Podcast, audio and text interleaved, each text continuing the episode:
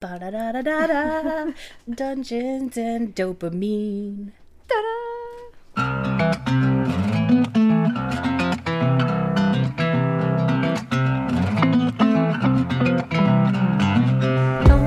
welcome to Dungeons, Dungeons and Dopamine. I'm Jess Wozniak, And I'm Bre Fagan. and we are here to deliver some dopamine this week. Week five. Five whole weeks. Unbelievable. And people have listened to it They really have. Yeah. They like us. You like us. you really like us. One thing I don't feel like we've addressed very well. We talked a little bit in our first episode about how we feel about ADHD and why we're doing this podcast. Mm-hmm. And we kind of joked that it's because we're funny, which isn't a joke, it's true. Absolutely. but I think it's really important to point out, and we don't do this a lot because it gets all serious and stuff. But I think it's really important to point out that for us, this is about working with our ADHD mm-hmm. instead of just fighting against it. Instead of just surviving with it. Yeah. Trying to do something that works with it and is actually enhancing, you know, adding to our lives and bringing joy to our lives and not just being defeating and hard and tough all the time. There's a lot of internet, especially with TikTok and all of the knowledge about ADHD that's going around. You know, a lot of, oh, ADHD is my superpower. Like, yeah, okay, but also sometimes it sucks. Y- It's There are so hard. downsides. Yeah. And it, it's hard to just feel like your brain's broken all the time. Like Yes. people are out there just doing their jobs and ser- and like doing what they're supposed to do and getting things done and they just do it. It's just easy for them and some weeks it's just so hard and draining just to get through the week or get through a day. And it makes me sad that other people don't have to fight that every day. Definitely. And I think that personally, I think my ADHD is a part of me. It makes up some of my personality. Mm-hmm. I've always been called like spunky, and I'm sure I've been called several mean things too because of my ADHD. But I've also been told things, and I'm not bragging, but things like when I come into a room, I bring energy with me. And that's incredible. Once again, I'm not trying to brag. It's just such a nice thing to hear. And, it's true. aw, heart. so I think it's really important to embrace that about ourselves. It's almost like losing an appendage. Mm-hmm. It's not necessarily the most attractive appendage, but if we cut it off, we would lose ourselves. And that's not to say we shouldn't medicate or we should deal with it how we have to. But I want this podcast for us. I think that's what we both want to be like a a trophy of how far we've come in 30 some years mm-hmm. to beat our or to work with our ADHD because And, beating and it use it to our advantage. Yes. It's you know, getting here was hard. It took 30 years. But, you know, setting the time aside and learning the things that we had to learn to even be able to get to this stage. But we made it through all of that and now we just like I have a hard time stopping once I get into these topics and it's just it is it's bringing joy to my life. yes. I'm excited to learn these things. I'm learning a bunch of new stuff. Sometimes it's just like, oh, I've always really wanted to learn about this. Now I have an excuse. Yes. And it feels good. It feels amazing. And I've always sat back personally and people talk about like do the job you love and do the things you love and I sit there and I'm like, but I like video games and I like sleeping and I hyperfixate and I like you know, fill in the blank whatever specific thing I love at the time because I do love all of them all the time, but I will fixate on one or two of them at a time. And it's just it's always been hard to figure out how to how do I do what I love but this is it. Like this Yeah. is me talking about things that interest me and that I love, and we get to hang out, Right. which, is huge perk. and especially as adults. Like how often do adults get to go hang out with their best friend for a couple hours pretty much every week? Just talking. Yeah. And and calling it productive. Exactly. I don't even my husband can't even be mad. I'm like, "Oh, I'm going to Jessica's cuz we have to record." It's not like, "Oh, I'm going to just go hang out at Jessica's and and you have to deal with everything." It's like, "I'm doing something productive and also giving myself dopamine It's and amazing. giving others dopamine too." And we've had such epic support from people. Yes. I think it speaks to working with your ADHD that so many people are like, it's like we're sitting there having a conversation with you guys. And I love that. Yes, that's exactly how I wanted it to feel. That we're just hanging out with people and sharing what we know. Um, I think for me, this particular idea, this making it a podcast, started. I don't know if you remember a few years ago, there was like an internet Pinterest suggestion where friends would get together and like make PowerPoint presentations for Yes. each other. And I remember sending it to you, and both of us were stoked about that idea. Like the idea that I would just make a PowerPoint about anything I loved and get up in front of all my friends and talk about it for 30 minutes, for some reason, super appeals to me.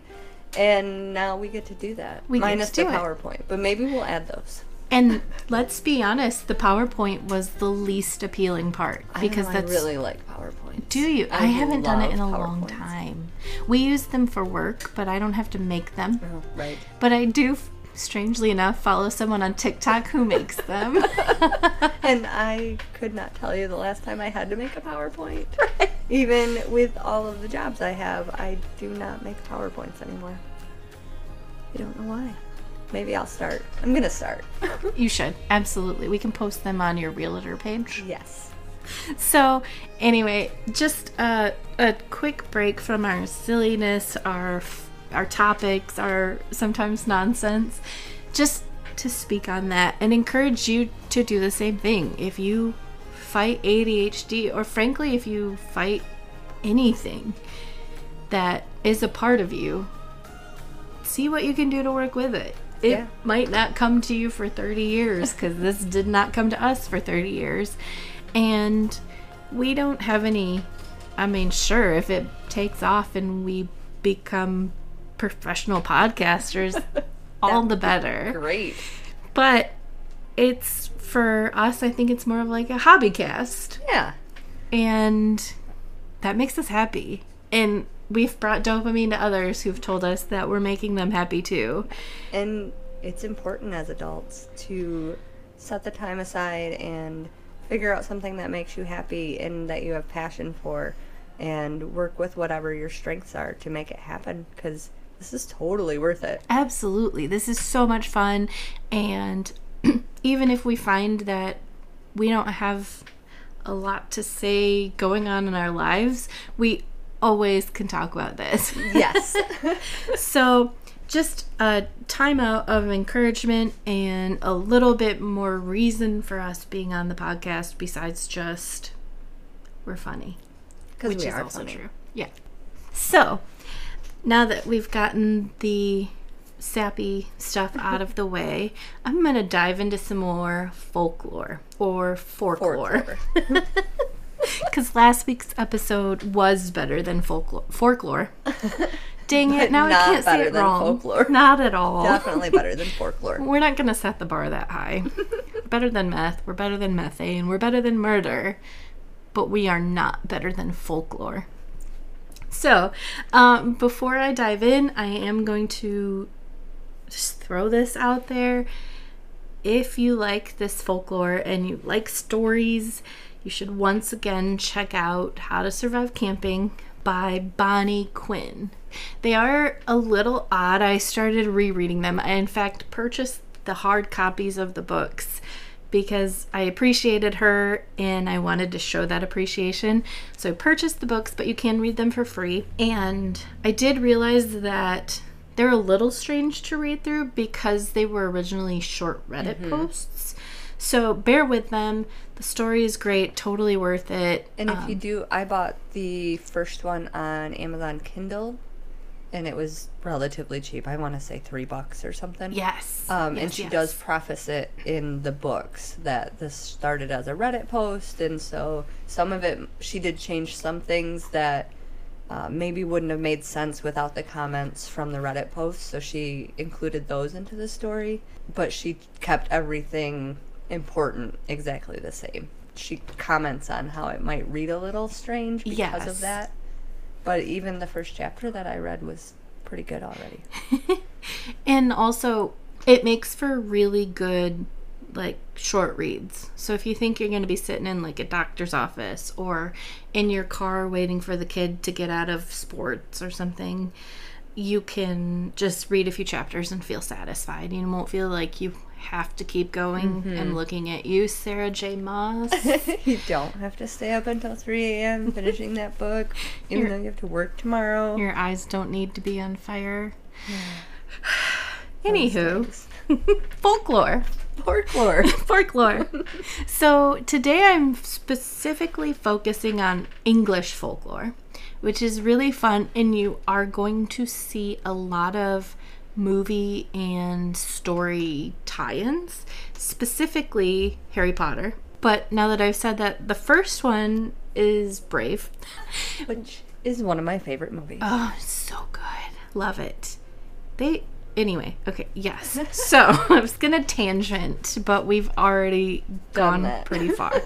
so the first creature in English folklore are the will o' the wisps, which are also called fairy fire or death candles, which is a little bit more foreboding. Mm-hmm. And the will o' the wisps, such as in Brave, are often known for leading people places. They can be either benevolent or malevolent. and oftentimes are typically more malevolent. They can work with other evil creatures. They can also, depending on if you respect them or not, themes. There's that respect thing again. I always gotta bring it together. You, they might lead you maybe to treasure or out of danger. So if you're lost in the woods, or they might lead you to a hidden treasure chest or something along those lines. Um, most times they're just gonna lead you to painful death. But I'm Very disappointed in that because I am definitely the type of person that would follow the lights. which you are not supposed to do. I am not do. supposed to do. if but you even started reading the How to Survive Camping stories, Yeah. it says don't follow the light. like the very first first page, and I was like, oh no, I would die so quickly if fairies were real. They'd be like, watch this. I'd be like, oh, shiny. Look at that light, oh, guys. There's another one. And another one. and then I, I'd never be seen again. Maybe the ones that would find you would be like, she's so cute, and they would accept you into their fairy lives. Kind of how I live my entire life. Yeah. You know, being short and tiny. I just assume as long as I can come off as cute, You're safe. somebody will always love me.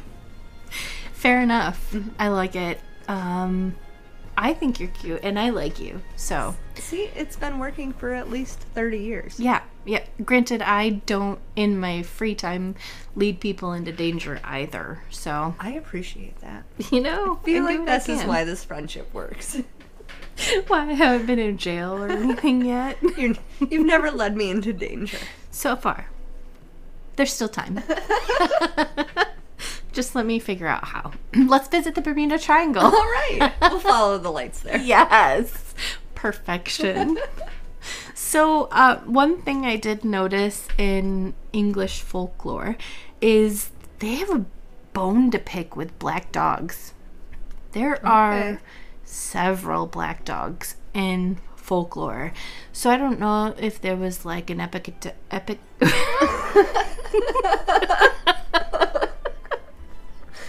But epic and pandemic.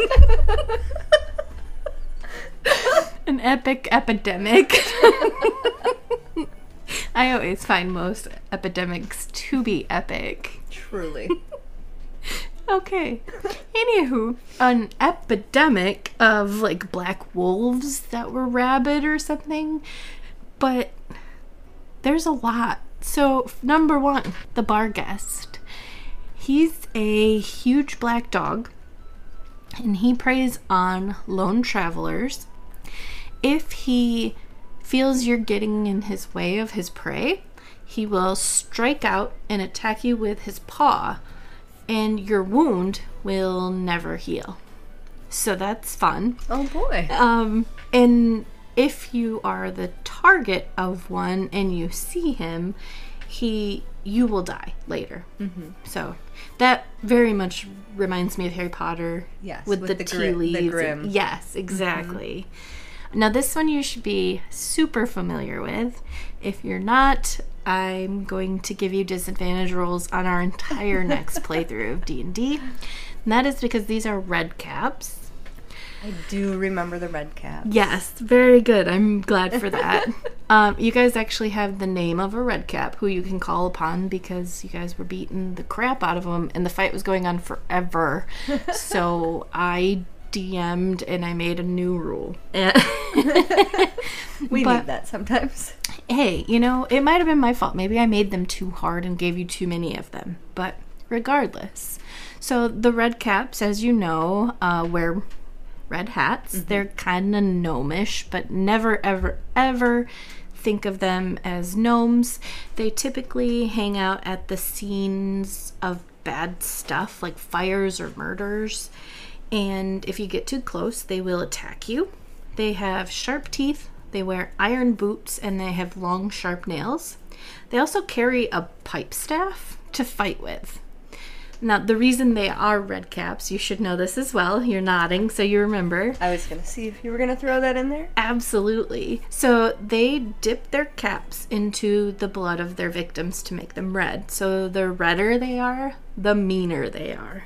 Gross. Yeah, yeah, yeah. And this I did not know actually.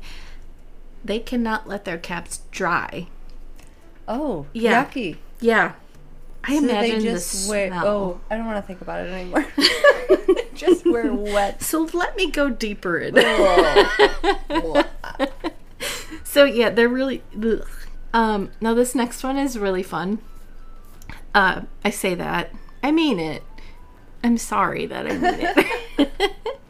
this is a folklore called Hairy Hands. It's been around since 1910. There's a stretch of road. It's a very remote area in Dartmoor in the English con- county county of Devon. Mm-hmm. I'm not English, so that was a bit tricky for me. I don't know why. Those words don't make sense in the United States. They're all totally typical words too, but it's it maybe it's just me. It's probably not. But No. you know, Couldn't be. maybe if I said it with an accent, it would have been easier. Absolutely. So, um, the reason this is an issue is because there's this one stretch of road has a high number of accidents. So, Hairy Hands is known to take control of your wheel to cause accidents. Uh, sometimes a carriage, sometimes a motorcycle. In 1924, a woman was camping with her husband. Said she saw a set of hands trying to get into her tent, Ooh. and it left when she made the sign of the cross, which is super creepy. Right. How did No. the hands know she made the sign of the cross? Ooh, good question. they are just hands. They're not called hairy eyes. You'll have to get a hold of her. Mm-hmm. I'm sure she. She's probably totally still alive. Absolutely. It was only 99 years ago. And she was definitely camping with her husband. So she was already an adult. totally reasonable. Yes, I think so. We'll give her a call. Some people do report seeing the hands on their wheel, just hands. Others just say that they struggle as if someone has a hold of their wheel to keep Oh my god You keep the the wheel going. Keep the. I'm the using my hands again, like anyone can see it. She has been working the steering wheel the entire time she's been talking about it. Also, when I told this to Ryan, he asked me to clarify if it was hairy hands like hair or hairy like H A R R Y like the man. They're just like somebody knew they belonged to a man named Harry. I like to picture that they have Harry tattooed across the knuckles. So um, I thought I'm I'd throw that in. picturing like Thing from the Addams family. Yes. And how he drives. And it's just these hands. See, that's proof that the hands need no eyes because Thing Yeah. was fine. That's true. so, you know, we've debunked that theory. Yeah. Good job. we did it. Uh, this next one, you have to be careful on pronunciation. And her name is Black Annis. And she is a hag that lives in a cave. There's an oak tree outside of her cave where she hangs the skins of children that she steals from their homes through the windows. Okay. So when she was well known, she would well, steal the babies from the windows. So in that time period, you can see a lot of homes that built their windows much smaller. And they would have also covered their windows with things like skins of animals and things like that because they wanted to protect their children, clearly. And this Black Annis would let you know she's coming by howling because you could hear that from about five miles away and know that you needed to like close up the windows and stuff. She's obviously a terrible killer. Why would you let people know you're coming? Right. I got She some must not be tips for that you. hungry. No. She's warning everybody. She's nothing like hairy hands. The silent hairy hands. They nobody knew. Appear and turn your wheel and ruin your life. Yeah. No howling. Not Black Annis. No. She'll let you know. She lets you It's know. your fault if you don't protect your children. you don't love your children. Uh, so, Isn't black? Isn't anise some sort of medic? It's like a medicine or an herb or something. I think so. I know they use it in black licorice. oh, yep. And I think Jaeger. Mm-hmm. Because that tastes like black licorice. Yeah. I think you're right. Ryan loves black licorice, and I don't know what's wrong with him, but And you married him. I know it. It. I was young. True. I was ten years years younger. ago. we were still young. We are still young. yeah. Come on, Totally. get it together. so the next one is very broad. And this is the White Lady. And this ghost can be anywhere, but she is always seen in white, usually a white dress. Uh, they're always like time periody. Apparently, when you die, you must dress in old timey clothes Forever. forever. So this is someone, a woman who was killed by betrayal or suicide and had a very tragic backstory. One of the most famous is Anne Boleyn.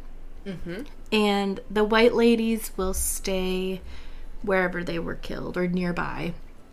They can sometimes move to like a home that was really important to them, uh, but there are several of them. There's definitely more than one. She's kind of broad, but she's not a large lady.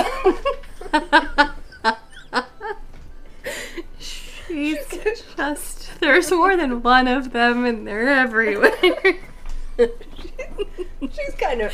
She's kind of broke. she's a chunky lady. There's nothing wrong with that. We are size inclusive here at Dungeons and Dopamine. yes. anyway, there's also the apple tree man. What? He is not broad. The apple tree man is said to be two different things. The stories kind of compete with each other. He is either a little old man who lives in the oldest tree in the field, or he is, in fact, the oldest tree in the field that has Okay. become So this is not Paul Bunyan then. This is not Paul Okay. Bunyan. Different apple tree man. Yes, Got it. So, to appease the apple tree man, you will pour cider onto its roots once a year. And if you do so, he will protect your orchard. If you take him off, he he can do a couple things like kill the trees in your orchard or he won't protect you in your orchard. Oh. Um, there was one story about a cat that was in the tree, and the apple tree man told him, You have to go, there's going to be danger here. And the cat couldn't leave soon enough. But the apple tree man liked the cat. It came and hung out in its branches and gave him company every day. So at that time, a battle went through the field, and the apple tree man saved the kitty. Aw. Yay! I like the apple tree man. I do too.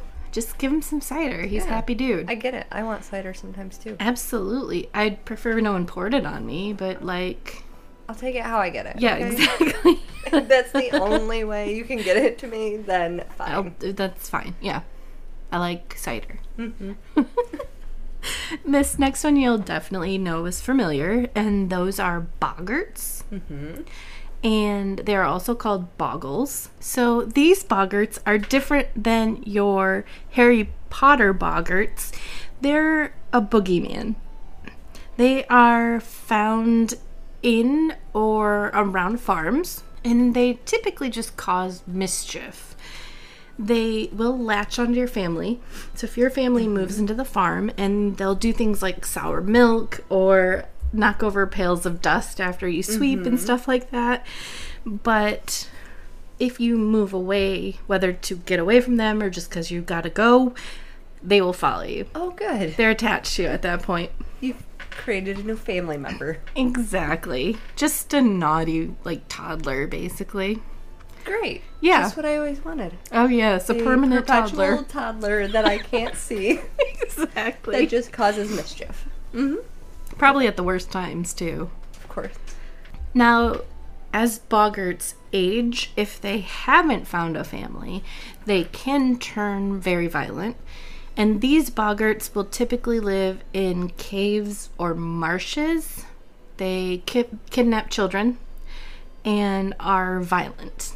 So we want to avoid those. So maybe you should invite a boggart to stay with you so that it doesn't eat children. Yeah. It's you're really do Or if you hate your children.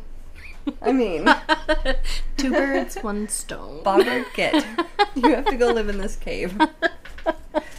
I will not cover the window to my children's rooms. Just saying. No, oh, the Black Annis is terrible. She's horrible at this. Mm-hmm. Boggart, if you hear her howl, just close the windows, okay? It's perfect. The next one is actually really cute. They're called knockers.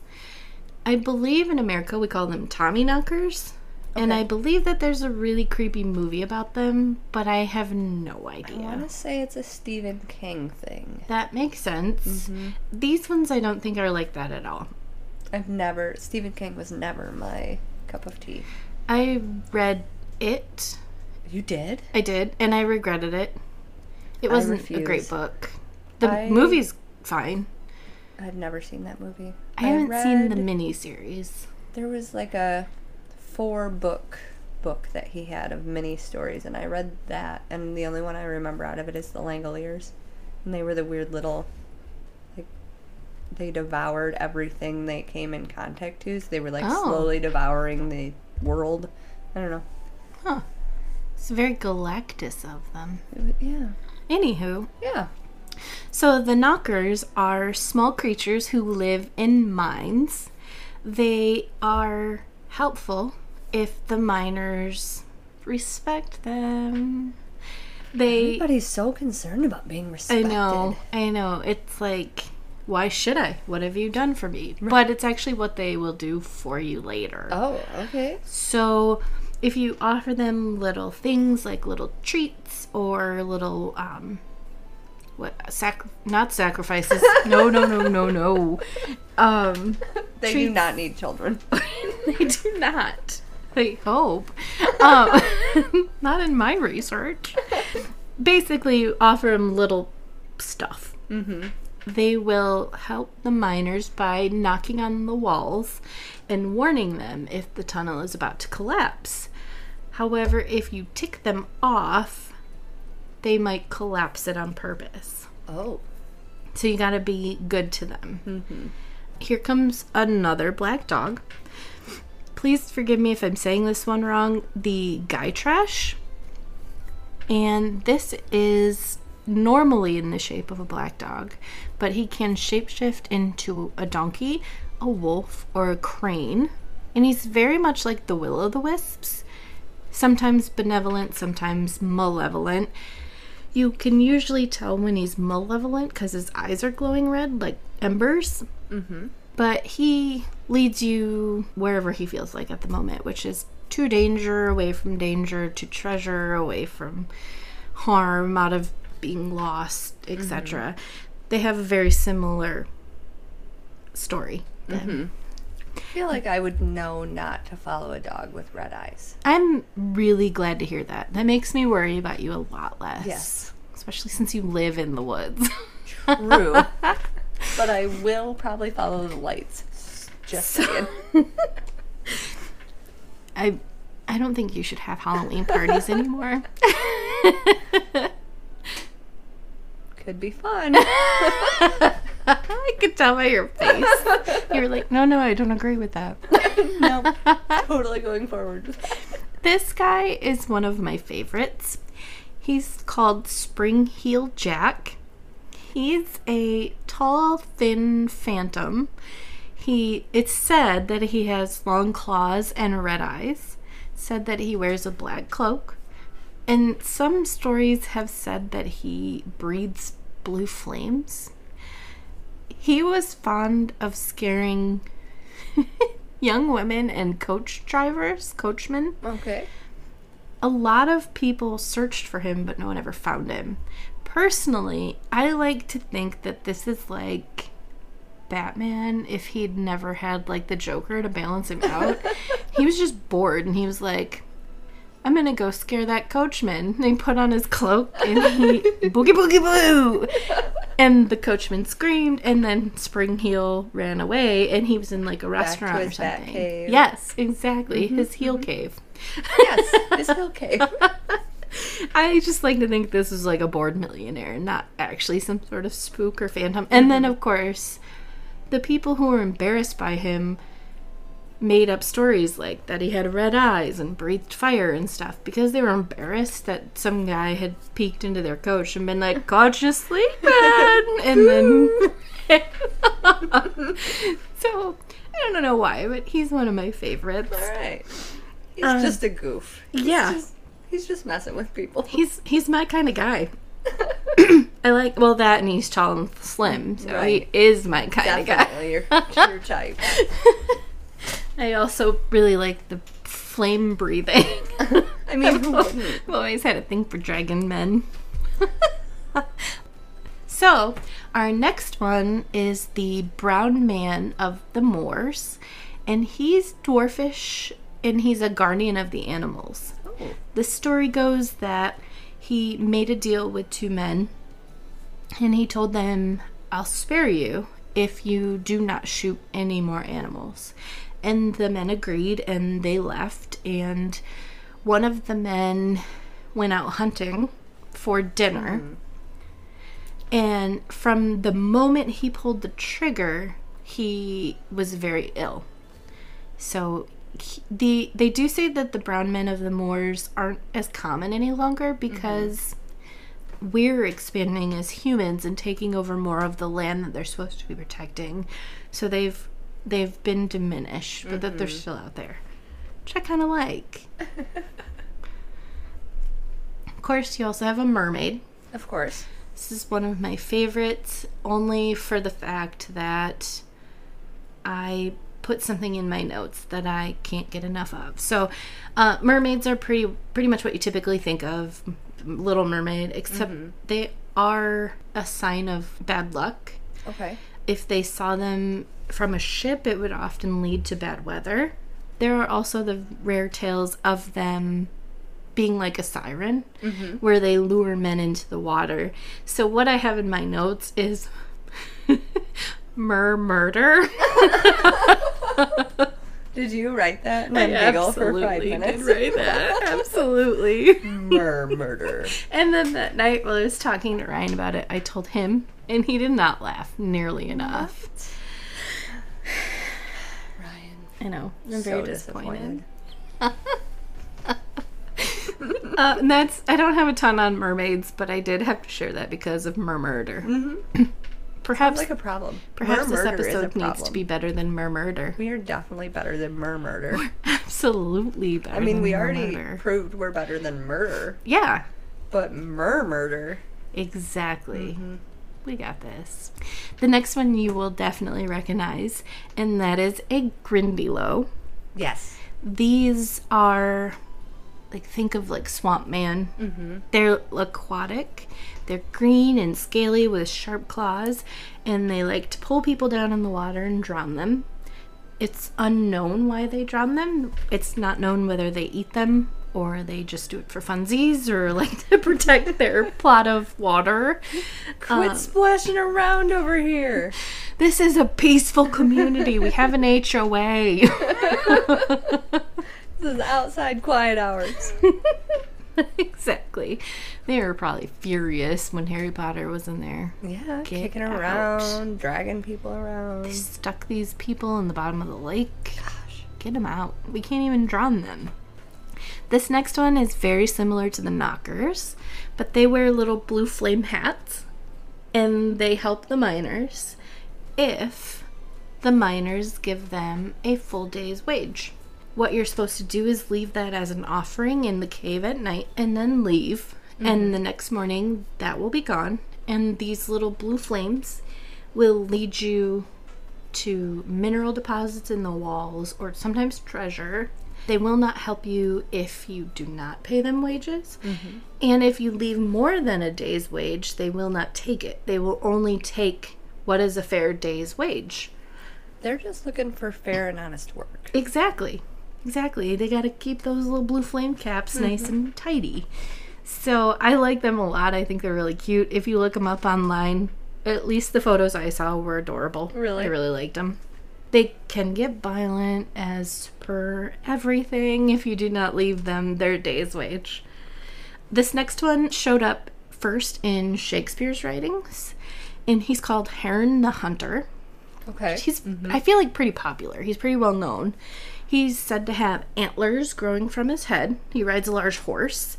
Sometimes he'll torment cattle. Why? I don't know. Because he's a horse. I Or- guess so. A, a a ghost? Yeah, I don't know. He's a dude with antlers. And he rattles chains. He's said to be able to cause decay. So if he touches a tree, he Oh. can kill it. And he's also said to be able to make your cattle produce blood, not milk. Oh, gross. Ugh. Oh. Yeah. It's also said that he may have been the original Wild Hunt leader. If you've played Witcher 3, there's a whole expansion on hmm. the Wild Hunt. It's really interesting, really good. If you play Witcher 3, you should get that expansion. Good stuff. anyway, the next are vampires. I This feel is- like I know a lot about vampires. Yes. Now these these are a little bit different because these are actually people who in their lives were wicked or awful people. Oh. and then they will come back to drink blood. Bad people. Um, there is a story that's pretty well known called Croglin Grange. It's a vampire legend that took place in Cumberland, England. It's thought to have begun around 1890 ish. So, the story goes that a home was rented out to a woman and two brothers, Amelia Edward and Michael Cranswell. During one summer, Amelia was trying to sleep when a strange creature appeared at her window and began picking out the lead that surrounded one of the window panes. which we won't get into, you know, lead poisoning and stuff. We'll Right. just gloss over that. When he finally had a large enough gap, he reached his hand into the window and unlatched it and let himself in. He was described as having a brown face and flaming eyes. It's said that he then bit her in the throat, and when her brothers came into the room, the monster was gone. One brother tried to help the sister, the other went after the creature. Apparently, she survived this, and the three took a trip to Switzerland. And when they returned, the creature also returned. And at this time, the brother shot it in the leg and then was able to track it to a vault in the local cemetery. They waited until the next day to enter the vault, where they did find the body, and it did have a fresh wound where it had been shot, so they lit it on fire, burned the corpse. As you would. Yes, exactly. So that's one of the first stories of this particular, for some reason, he's a very famous vampire Okay. something. We also have Hobs. These are cute little household spirits who do chores for you overnight, but you are not to offend them. How do I get some of these hobs? Great question. Move to England, but watch out for the Step boggarts. one. Yeah, Right. yeah. Maybe they live in New Zealand, so when we move to New Zealand, they'll be there for us. Perfect. Yeah, love Just it. put that out into the universe now that Yeah. we need some hobs waiting for us. when we get Exactly. to New Zealand. The great thing about Hobs is that all you have to do to keep them happy is to give them food, like a bowl of cream or a small cake. The biggest thing is you do not want to offend them by giving them clothing. Oh. So they're house elves? Exactly, yes. But like happy house elves. yeah. Hermione would be so happy. Yes, maybe she No, this is way off the timeline. Never mind. We're not going to we're not to invest in that theory. Besides, we're done with conspiracy theories. Right. That was the last week. Jeez. Or two, weeks, ago. ago. I think. Yeah. uh, There is a short story. An older woman was living alone in her home. She had a really hard time keeping up with chores, and a hob came in and he was doing chores for her. However, she offended him by giving him a hat and an apron, and he left. And she she grew weaker and weaker, having to take care of the house by herself. Mm-hmm. Um, there are dwarves, of course Of course. uh, very Tolkien-esque. They're quite greedy. They usually live underground. They don't like humans. In in. English, yeah, yeah. I'm, I'm I'm not gonna argue that. Um, they are often short and ugly, which, you know, calling them short and ugly might be part of the reason they don't like humans. Right. What do I know? There is also something called a knucker, and this is not to be confused with knockers because mm-hmm. they're very different. These are water dragons or sea serpents, Ooh. and these live in deep holes near the edges of ponds and rivers called knucker holes. And a knucker hole is believed to infinitely go down. There's no Oh. bottom. They feed on livestock and occasionally people. There's a legend that one of these knuckers outwitted a local farmer's son. He was offended, so he decided he would cook a huge pie with poison in it. Mm. And he would bring it out, and the knucker ate it, as well as the horse and cart that he had brought it on. and then it died. Which also the boy died after that, perhaps because he used the poison to make the pie. Mm-hmm. It, I think in the end, really, the boy is the loser in all this because first he got outsmarted by a dragon and then he got killed. Right. Nothing good really came of it. Just a poor dead dragon. Yeah. Sad. I mean, sometimes you just have to sacrifice your livestock. To Once in a while, yeah. They're very hungry. They are. And I mean, if you befriend one, they could be awesome. Yeah. They should have talked to their probably local know how to find treasure. druid. Yeah. Or they have treasure already. Right. Right. Right. You're right about that. Why do I always do an offensive accent in every episode? Cal, we're gonna get canceled. I'm gonna get canceled. You'll still be fine. You can still talk about your houseplants, It'll just be me. camping hacks. We'll, we'll just have to make sure you don't say anything offensive after that. I'm I'm sure that's totally doable. Yeah, ab- absolutely. That's what the editing is for, right? Exactly. so there are also giants. Pretty much what you'd think of. Um, they're often not super smart. The the fun thing about giants is that they're often linked to the natural phenomena of England, and actually we have our own in Michigan, Paul Bunyan. Oh, yes. He created, I believe, our lakes for us, and um, there's several others. I just, of course, can't remember them off the top of my head. But the giants are the ones who have created natural mountains and ditches and things like that, which I think are kind of fun. We're almost wrapping up. We also have the Green Children of Woolpit. So the story goes that one day these two children wandered up to a village. There was a girl and a boy. They could not speak English, and all they would eat was raw meat. So this village did, in fact, take them in, and oh, and they had green skin. Oh, good. Yeah, I was hoping there was a tie. yeah, yeah. That's potentially they the most turn the important part. they dyed them like. Uh, like weird meat eating children, you have to be green. we need to We know need that you to it's stand you. out. We want to know you're coming. You smell. if you ate raw meat, you could only assume so, yeah. Anyway, so um, they did take these children in and decided to baptize them, which was basically the practice at the time. Mm-hmm. When they did so, the little boy did not survive. I don't know what kind of baptism they were going for, but I think he he. I don't think they drowned him. That's not really what the story went, but I don't know for sure. Not really sure. I cannot confirm nor deny. so um, the little girl did survive, and as she grew, she first started to learn English, but also her green tint started to fade away. And when she could speak, she told that she and her brother had come from a land that was entirely green and had no sun. Really strange. There, Super strange. there wasn't a whole lot more on it, but they reminded me of Game of Thrones. Okay. So Mm-hmm. now this last one is something. This is another black dog. Do you think it had some, like black dogs, black cats? Yeah, Like maybe maybe like some sort of bad tie, luck or or and somehow like dogs got away from it, but cats are still believed to be bad luck for some that reason. could be. I don't know.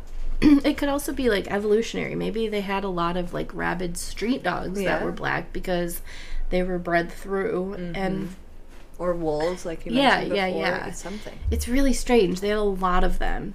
But this one is called the Black Shuck.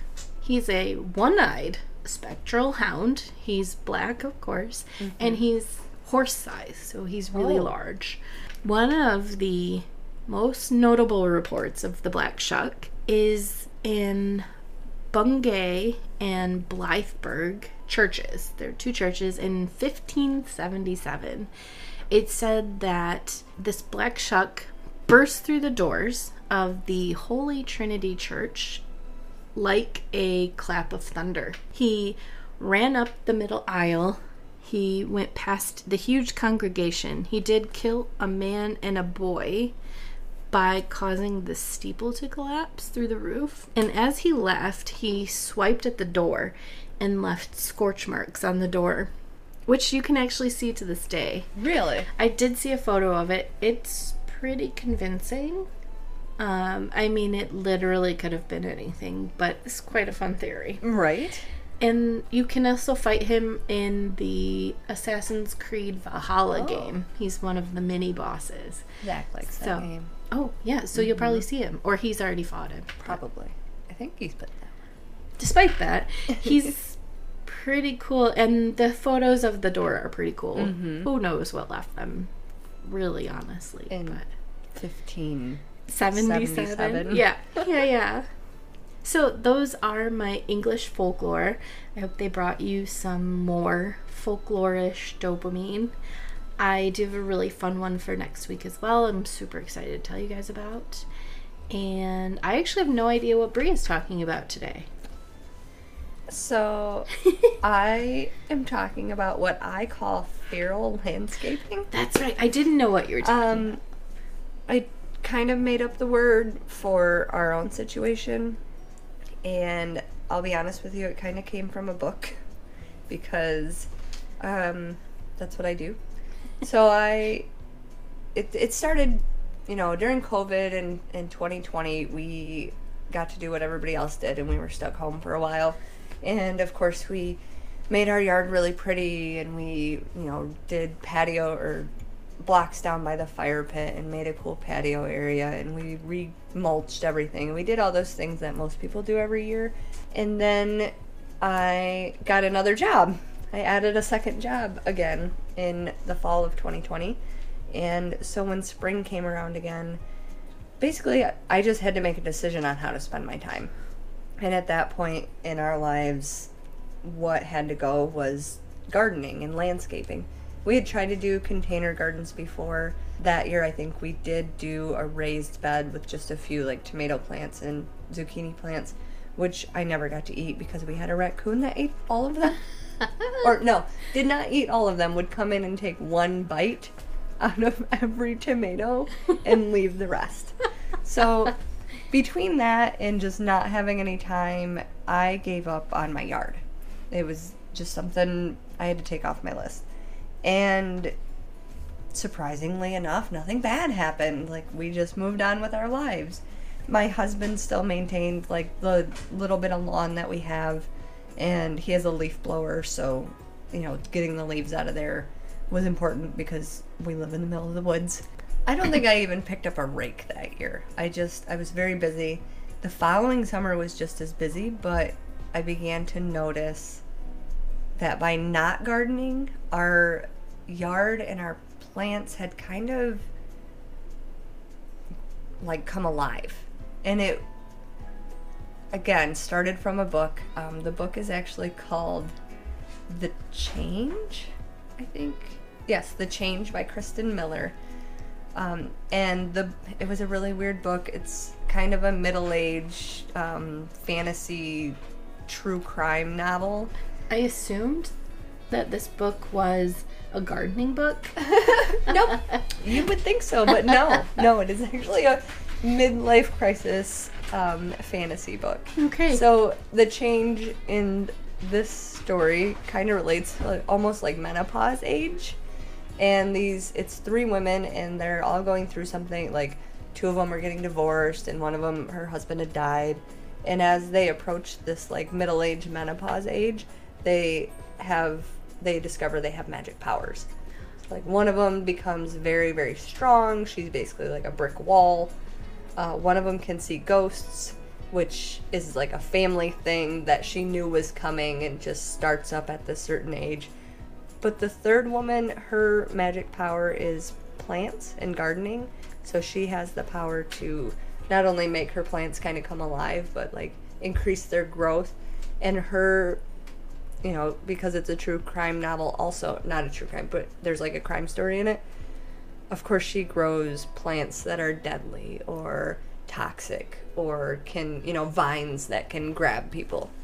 So I read this book, and it's an okay book, to be honest. You know, if you're into the the crime novel, you know, bad men, women power kind of story, it was good.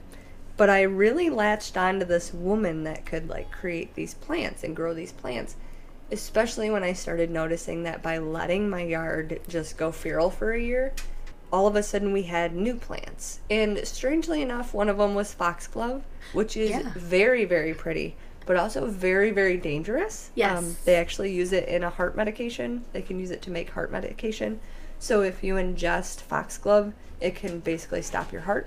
So if my husband dies of a heart attack anytime soon, please don't investigate me. It definitely was not me with the foxglove in the yard.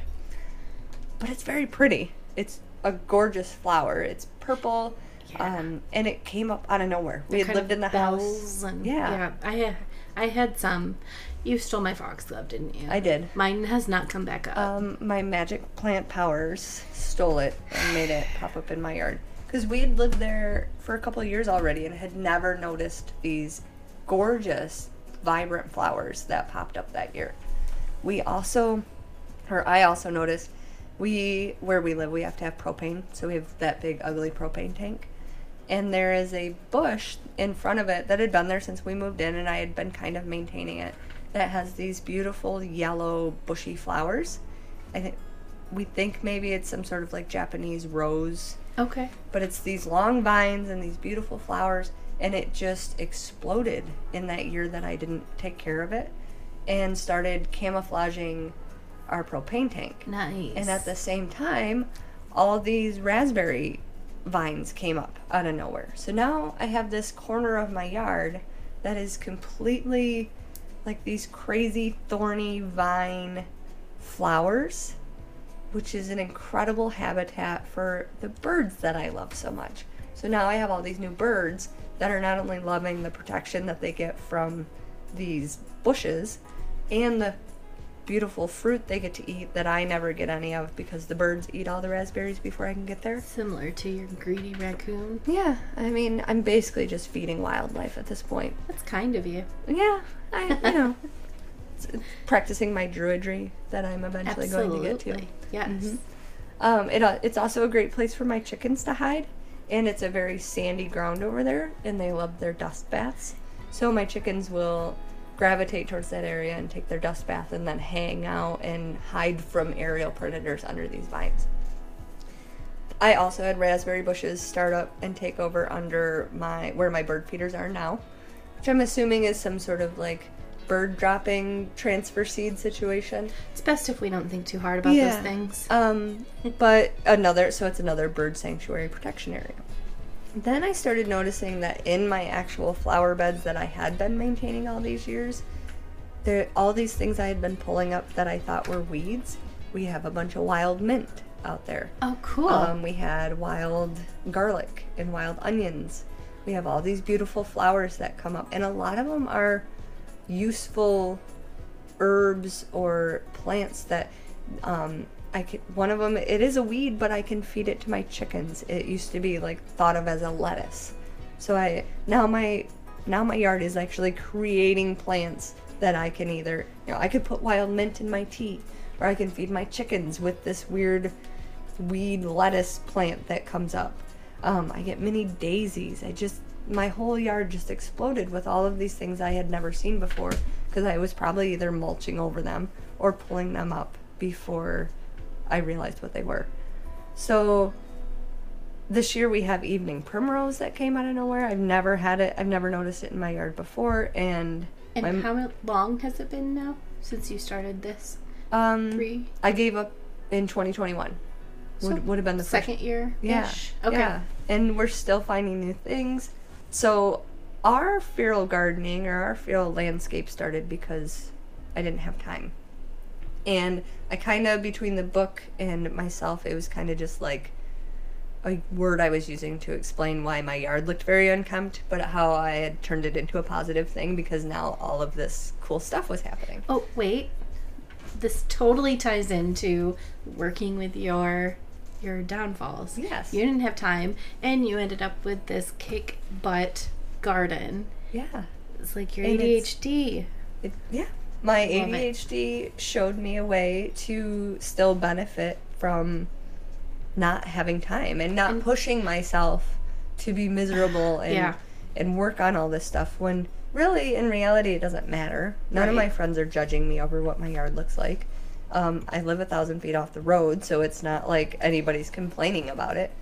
And I didn't overstress myself trying to make it perfect. You ended up with something even better than if you had worked your butt off and spent all that time and wasted all the time because you had a kid growing up that Mm-hmm. Yeah. you would have missed out. And he was not the type of kid that was going to be out there helping me weed my garden Right. by any means. Um, so then when this podcast started, and and I don't remember what we were talking about, probably my houseplants, but I started thinking about talking about my feral landscaping. But when I started Googling it, it is a thing that exists that people do.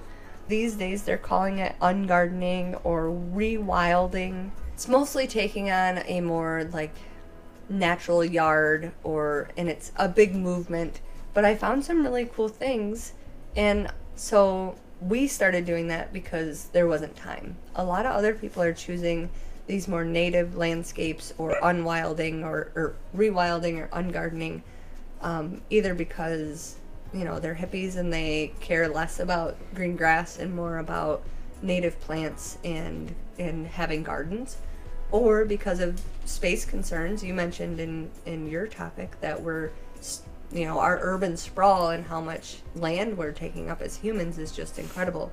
So all this green grass, all these beautiful lawns that we've been focusing on for the last 50 years are just wasted space. So people are starting to make them into gardens. So instead of driving through a nice neighborhood and having a bunch of green lawn, you might see some raised beds or some in bed or in ground gardens. I've There- seen on TikTok, sorry to interrupt, I've seen wildflower lawns, Mm-hmm. which are incredible. And then Ryan and I personally are trying to do clover lawn. Yes. We aren't, well, the time thing really, we aren't ripping up our existing lawn. We're just going to try and clover patches at Mm-hmm. a time. And then maybe we will start tearing it up. But we just want to feed the bees. It's Yes. really a big thing for us. And that is huge. Not killing our pollinators anymore. So Yes. getting away from all the pesticides that are needed to have a lush green grass. Getting away from all the water that's required to have a lush green grass. So yes, the wildflower gardens are huge. Even in like some cities are starting to encourage building these native wildflower gardens in yards just to bring back our pollinators, which gets into my next week's topic also um, when I talk about monarch butterflies. So, the clover lawn, I read a lot about the clover lawn. That is something we've also considered. And we're kind of doing it like you did and in our own way, where we just kind of let the clover that we have take over. So, we mow a lot less because we let the clover go to seed and spread those seeds. But we also just have kind of a mossy lawn now anyway because we're so shaded. And I did research this year about moss lawns, and they're actually they're fine. I don't know what it is about when we were growing up or like people think moss is gross or moldy or like people are allergic to it, but it's Yeah. not. It's just it's just another plant. personally i love to i don't like wearing shoes at all Mm-hmm. so anything my yard can do to make it soft and fluffy for me is fantastic Yes. and moss is i mean judge me if you want but one of the most satisfying things to step on It's soft Ever. and squishy. It Yes. just feels nice. I Yes. don't know why. I think people just have this idea that it's gross or it's going to like make them itchy or something. it's also but it's, beautiful It is, and it doesn't. When I, in one of my jobs, when I used to clean houses, uh, one of the people I cleaned for, she would pour like the bottom dregs of their beer. Uh, she had a moss area in front of her um, front porch, and she would pour the beer on it, and it would help the moss grow. So you're not wasting a bunch of water. The only downside to, to moss is it's a very small root system, so it's not very stable.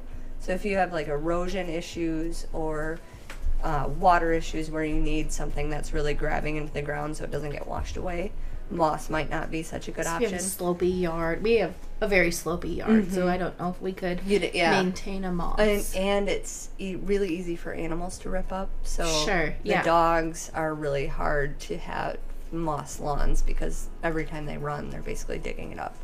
So right now we have kind of a hybrid like lawn clover moss situation, but it feels really nice. Like it it's just as easy to play catch on than any other lawn.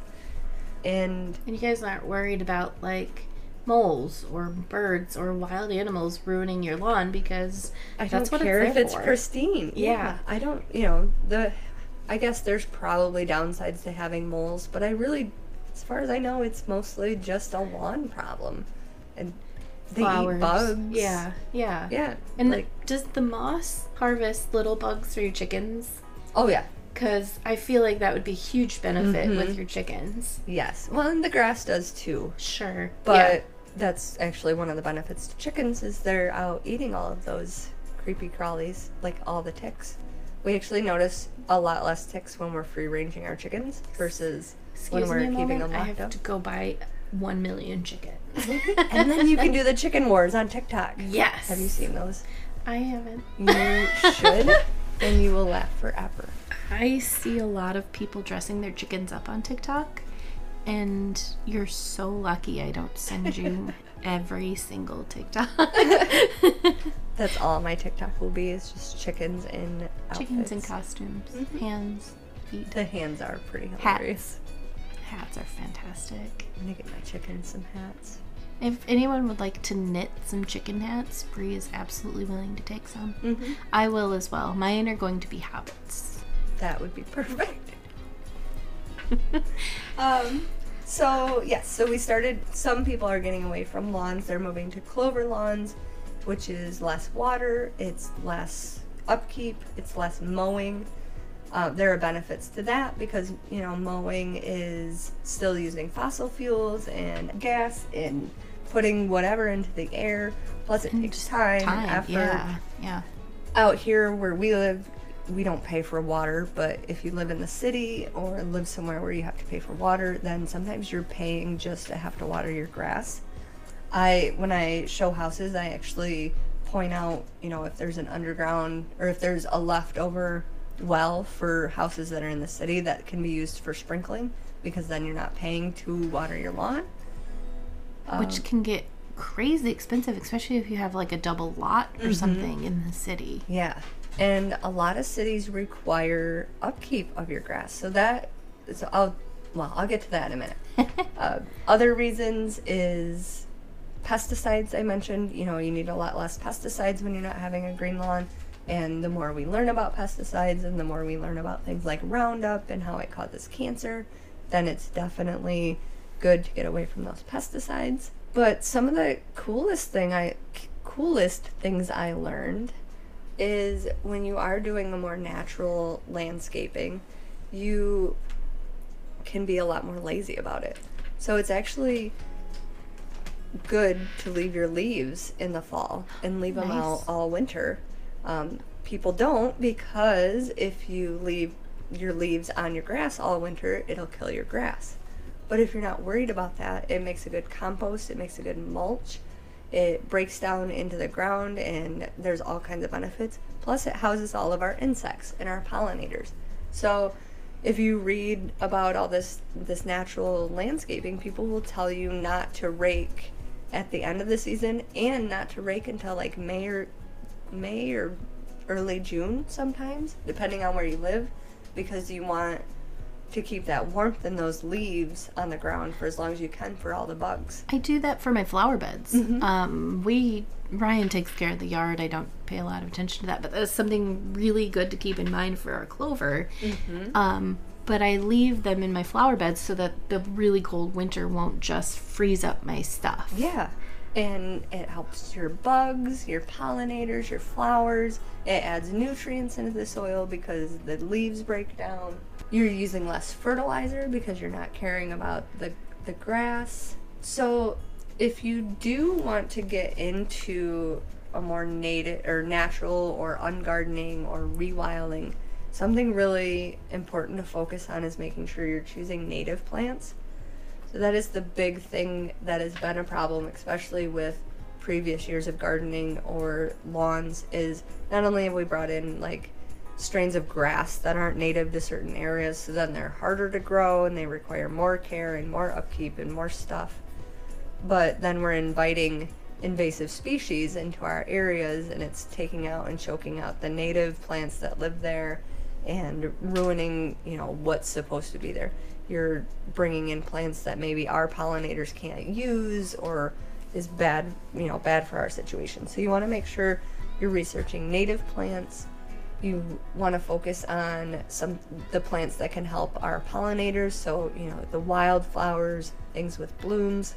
You want to try to focus on maybe plants that have multiple uses. So not only are they just pretty flowers, but maybe some of them are edible or it's mint that you can use in your tea, which I also did learn that mint is actually incredibly invasive and will grow very quickly. So you have to be Oh. care- careful with your mint or it'll take over your entire yard. And just doing the research on what plants can be eaten or made in tea or I've all heard of that. dandelion can Yes. be turned into tea. Dandelions have a ton of uses if you look at them. And it's for some reason, someone at some point decided they were an ugly weed because they ruined green lawns. And we've been destroying them ever since. But they, they make a good tea. Um, dandelion root, I think, is medicinal in some ways. And it's so fun when they're puffy to blow on them and make a wish. Yeah, they're good luck. You can make What wishes with them. You can make doesn't wanna do wine with them. There's a dandelion wine. It's Dang. Yeah. it's incredible. And like I said, all the stuff I used to pull up as weeds is st- like mint and lettucey stuff that you could put in salads.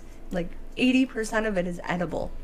And most people just toss it out or get rid of it or they don't plant it. You do want to make sure you do really good research with that though, because there are still a lot of toxic plants that are native, such as foxglove Yes. and even I think the evening primrose, if Um, not done correctly, can be dangerous. Lily of the Valley is Yes. really bad for your pets. Mhm. I don't know human wise, but I know it can Think kill so. a dog. Um, I learned today, and again, I'll talk about it with my monarchs too. But milkweed is actually toxic. Really? Yeah, which I definitely remember playing with as a kid. Absolutely. So I'm very surprised by this. But it's why monarchs are actually toxic. You should not eat monarch butterflies. Dang it. Just so you know. That's what I was going to suggest we have for lunch. Oh, now we're gonna have to come up with a new plan. Dang it.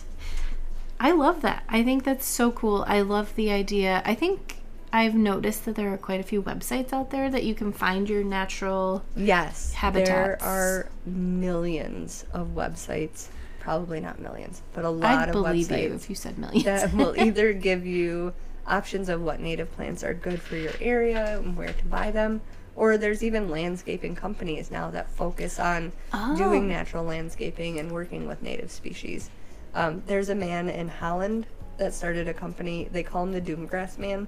I think the company is Old Old Paths or something. O L D, and he raises and harvests dune grass Oh, and then yeah, goes yeah. into areas like down to the beach and he goes into places like that and places all this dune grass to help with the erosion control and making sure that our dunes aren't being lost That's amazing because I know that's a huge problem. yeah we lost a whole set of stairs at the end of this road because Holy the cow. erosion and the water level got so high and now that it's down we've replaced the stairs but we have to come up with a way to fix this erosion so Right. that our stairs don't get washed away again And our dunes couple years. protect us from a lot. Yeah. So, I mean, our tiny little area, the weather that we don't see based on our dunes is incredible. They protect us quite well. You do want to focus on finding plants that are native to your area, that are safe for your family members if you have dogs or cats or kids that you don't think you can trust around these dangerous plants, or at least put them in areas where they won't be accessible to those types of people or animals. Um, and really, I still actually just have a ton of information to talk about.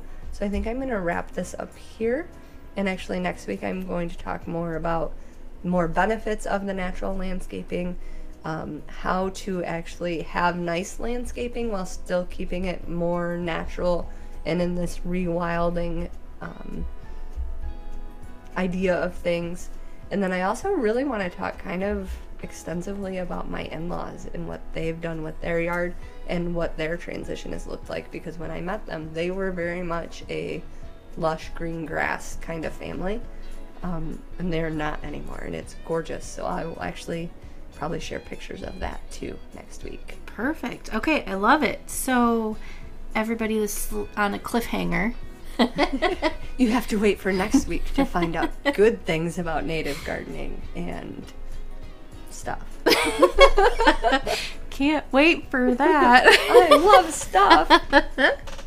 um, so we still don't have an outro. Um, Right. But we do So want to thank everyone. struggle through it every week because we don't want to stop talking. Midwestern Yik Yak. And We'll have to invite Jessica's dogs on to be guest stars sometime. I don't I don't know if anybody's heard, but my dog has been a part of this conversation quite actively. She adds a lot to the conversation. She's if pretty only we could understand her. so, we thank you so much for joining us on our fifth episode of Dungeons and, And Dopamine. Dopamine. We'll see you next week.